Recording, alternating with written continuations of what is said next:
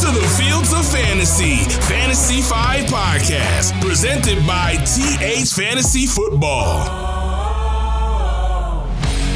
And welcome to the Championship Weekend edition of the Fields of Fantasy Fantasy 5 podcast. Pestell and Ed are together remotely again today for our record. How are you, Ed? Are you looking forward to New Year's Eve this evening? Um, well, probably get an early night. Living the dream. I think we've discussed this previously. New Year's Eve, um, maybe getting a bit too old for it now. So if I see in midnight, I've done well. I'm looking forward to watching the slate of NFL games this evening rather than going out and celebrating. I'm sure there'll be some fireworks happening outside my window I can observe for free. Yeah, that's an excellent cost saving tip, Mark. Well done. But we're full of tips here. That's what we do on Fields Fantasy. A quick rundown of the games that have already happened, then. Say very brief rundown because we'll go through them in the main show next week. Jets Browns, we spoke about in the main show that we recorded on Thursday and then didn't put out till Friday. So it's a good job you didn't hear us suggesting that you should sit Joe Flacco because he turned out to have a very good evening again 23.66 points. Story of the evening, though, for me and for many people in championship games, Amari Cooper was announced as being out quite late. So for UK fantasy players, especially, lots of people have left him in lineups, myself included, in a championship game. So we've gone from 50 plus points to zero, which was very disappointing, not what we expected. Last night's game, I've not watched it. We're recording this early on Sunday morning in the UK, so we'll be watching the highlights of this next. But Cowboys edged a victory against the Lions, 20 points to 19.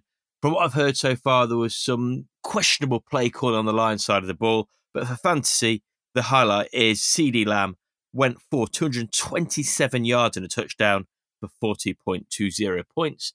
He heard Amari Cooper was out and he wanted to stake his claim to wide receiver one of the week so far. So, any of you who've got CeeDee Lamb in your championship lineups, you're off to an extremely good start. Should we get into looking towards some of the key points for today's games, though, Ed? Yep, let's go straight into number one. Oh, The injury report. oh, oh, oh, oh. First, this week, we'll have a look at our injury report. So, some news over the last couple of days that may impact your championship or toilet bowl lineups as well if you're still trying to avoid finishing at the bottom of your leagues. Jacoby Brissett is down as a game time decision, so Sam Howell might start. Now, that isn't Sam Howell news. This is news for McLaurin, Samuel, and Dotson. So if you've got those at wide receiver, if Sam Howell starting, I think you can lower your expectation what they might manage to achieve. McLaurin owners especially, I think you'd have been looking forward to being able to start him if Brissett was throwing in the ball. Trevor Lawrence also ruled out at this point. CJ Stroud, though, some good news at quarterback, cleared to play. So good news for Stroud owners in championship games, and also good news if you have Nico Collins on your roster. Raheem Mostert has got an out designation now, which adds significant value to De'Von Achane, but he was described as should be good to go by Mike McDaniel on Thursday. So is he 100%? You're obviously starting him anyway and hope for that upside. We don't know if he's going to be at full strength, but still, an 80% De'Von Achane is better than most running backs that you could be starting at your championship game. Josh Jacobs, doubtful, so that's likely that he will be out. Zamir White still available in 47% of leagues and has a favourable matchup against the Colts, who have given up third most fantasy points to running backs this season. He could have been one of my starts of this week, but I've included him here instead. Isaiah Pacheco is expected to play, so that CEH expectation from earlier in the week has calmed down significantly, especially as he's been dealing with illness this week as well. Keenan Allen ruled out again. Courtland Sutton ruled out with concussion. Christian Watson listed as doubtful.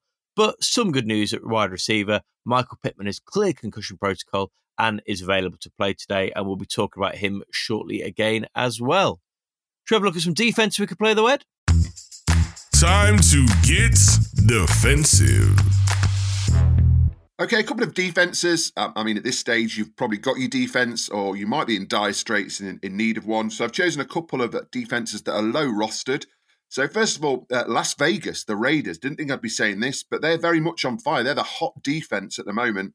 Still only 25% rostered. They're a number six defense overall, and they come in off the back of two huge 20 plus weeks in terms of fantasy score. And I expect them to go big against the Colts again this week. So Raiders are one defense to look at. And for one final time this year, I will say it once again the Minnesota Vikings. Okay. They should be someone you're considering. Uh, I'll bang that drum. They're the number eight fancy defense. They're still only 15% rostered. Five double figure scores. They've always had a positive score, never had a, a bust week, so to speak. They have leaked points uh, in the last couple of weeks, which has affected their fancy score. but I expect them to bounce back into double figures against Green Bay this week. So outside of the big defenses, I'd be looking at the Raiders or the Vikings. Put it to the vote. In Tom's absence this week, we're going to cover the poll of the week between us. So last week we were looking at some fancy busts, and out of our three selections, who people thought was the worst fancy player in the season. So Ed, you went for Austin Ekeler, Tom went for Davante Adams, and I went for Patrick Mahomes. How do we think they turned out? What order do you reckon they ended up in? I was pretty confident with my pick. I'll go with um, Ekeler, Adams. I mean, who's the third one? Mahomes. Yeah, I, I think yeah, or Ekeler, Mahomes, Adams. I'll go. That's exactly as it was. Austin Ekeler got fifty-one percent of the vote. Mahomes got thirty-four percent, and Davante Adams got fifteen percent. We're going the other way this week, though. We're going to have a look at our picks for fantasy stars on the season. Now, we're not looking at the obvious high scorers. We're not looking at CMC and Tyreek Hill. There's obviously some huge success and surprise stories this season as well. So, the likes of Nacua and Achane. We're looking at players that where they were drafted and what was hoped of them have met or exceeded that expectation and are stars in our rosters most likely because we've got that bit of recency bias on who we drafted as well. So Tom has given us the pick of Michael Pittman. So Michael Pittman was being drafted as the wide receiver 36 in PPR at the start of the season and is currently wide receiver 11. Looking back at his stats, he has been pretty reliable. Consider it wide receiver 36. You're spending a flex draft pick on him at that stage. Really, he's been consistently giving you wide receiver one, a wide receiver two numbers, and only the occasional down week. Looking at his stats, he's had one, two, three weeks outside of the top 30. So for a player that's being drafted as wide receiver 36, you can't argue that's a really good pick from Tom. Who are you looking at, though, Ed? Yeah, well, I, I, I'm surprised Tom didn't go for this actually, because Tom had kind of first choice, and that's Jordan Love. I think he's been well, nothing short of a phenomenon fancy wise in terms of achieving beyond what we expected. I think he was drafted around quarterback uh, 26, so quite often going undrafted in many drafts. He's just been relentless, really. He's ended up what currently he's quarterback six, which you know look at some of the the quarterbacks that he's ahead of. You know, he, most obvious one is Mahomes, but he's ahead of the likes of uh, Trevor Lawrence, obviously Burrow with his injury. But in terms of those quarterbacks that people spent some big draft capital on, Jordan Love really has outperformed them, and he's not really had down weeks. He's had two weeks where he scored below ten points, but he's been really consistent. Lots of twenty plus points. Um, and if you picked him up on waivers early on, you've got an absolute steal. So, yeah, I, I definitely think Jordan Love's had a great season.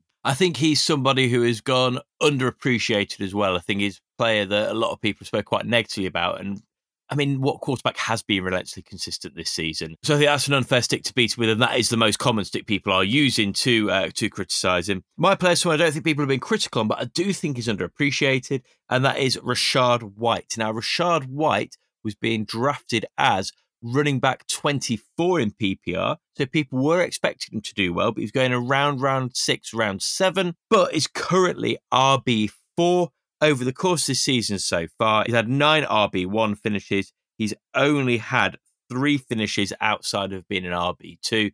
And over the last few weeks, he's just been re- really, really reliable as well. There is a good chance he has got people into championship games and I expect he will be in a lot of championship rosters as well this week.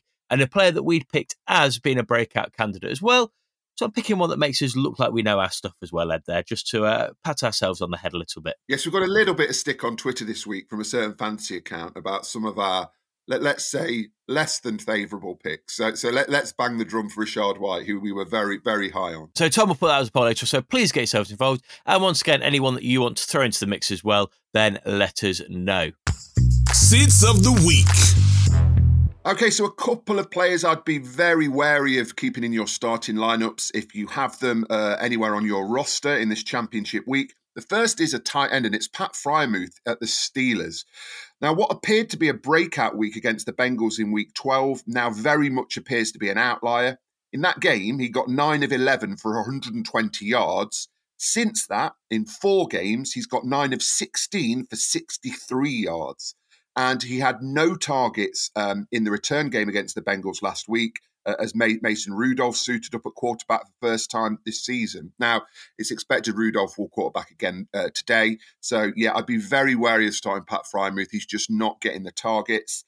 And let's mention him again. Our old friend, Dishonest Gabe, doesn't get more risky than Gabe Davis, does it? Uh, he is your archetypal boom or bust candidate. Simple as that. Uh, after last week's big haul of 23 points, he's almost certain to go pointless as he did in his previous two outings. So play him at your peril would be my advice. I might say Gabe is a start of the week, so we're absolutely covered because it is 50 50, so we may as well cover ourselves. Yeah, well, as we've established, he's a liar, so we can't trust him. Starts of the week. Starts the week this week, then, as we've already said on the main show, you are likely locked in with vast majority of your picks, and you're probably not looking to the waiver wire in championship games. So the three players I've gone for here then are players that are not being started in as many places as they should be, considering their roster percentage, but also I think a relatively good value for DFS on DraftKings as well this week.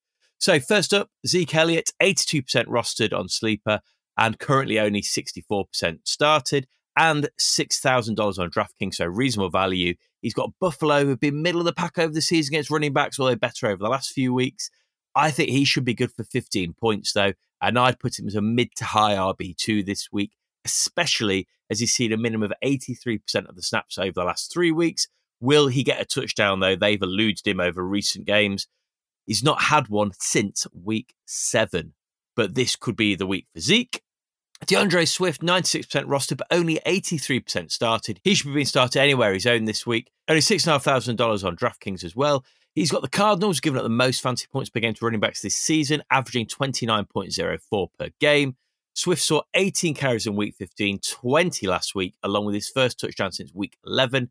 He should be in line for a big role against a soft defense, so fire him up for running back 8 to a running back 12 finish this week, I think. And finally, a player who's been going down in value over the last couple of weeks, considering his uh, performances for fantasy. DeAndre Hopkins, still 94% roster, but only 69% started and available for $6,000 on DraftKings. Hopkins is seeing 28% target share and averages 68 receiving yards per game under Levis, who is due to start again this week. The Texans rank 31st in schedule adjusted fantasy points allowed to wide receivers. Surely Hopkins gets that revenge game this week. I see him finishing as a mid to low wide receiver too, with touchdown dependent upside as well. With Hopkins, you never know when he's going to be off for a 2 3 touchdown game again. I don't see that happening, but I think, especially DraftKings, for his cost, he could be a really good value pick. Yeah, I think D Hop, like McLaurin, very much relies on the quarterback. So if Tannehill starts, I'd be very wary of Hopkins, just like if Sam Howell starts for, for Scary Terry. So, yeah, keep an eye on those quarterbacks uh, as well. So that's us done for Fantasy Five. Short and sweet, like our good friend Michael Poulter. Anything else we would like to say, Edward? No, just thanks for all your support and don't forget to vote for us in the awards. Oh, yeah, we nearly didn't mention that for a whole show. So yeah, make sure you cast your vote for us on the Sports Podcast Awards page as well. And check out our Twitter page for your chance to win a copy of the Super Bowl 58 program, courtesy of statesidesports.co.uk. From us, have a fantastic New Year's Eve, have an amazing New Year, and we will see you the other side in 2024. But for the final time this year, Malcolm, take us home. You have been listening to Pestell, Ed, and Tom of TH Fantasy Football. For more content, follow TH underscore fantasy underscore NFL on Instagram and Twitter.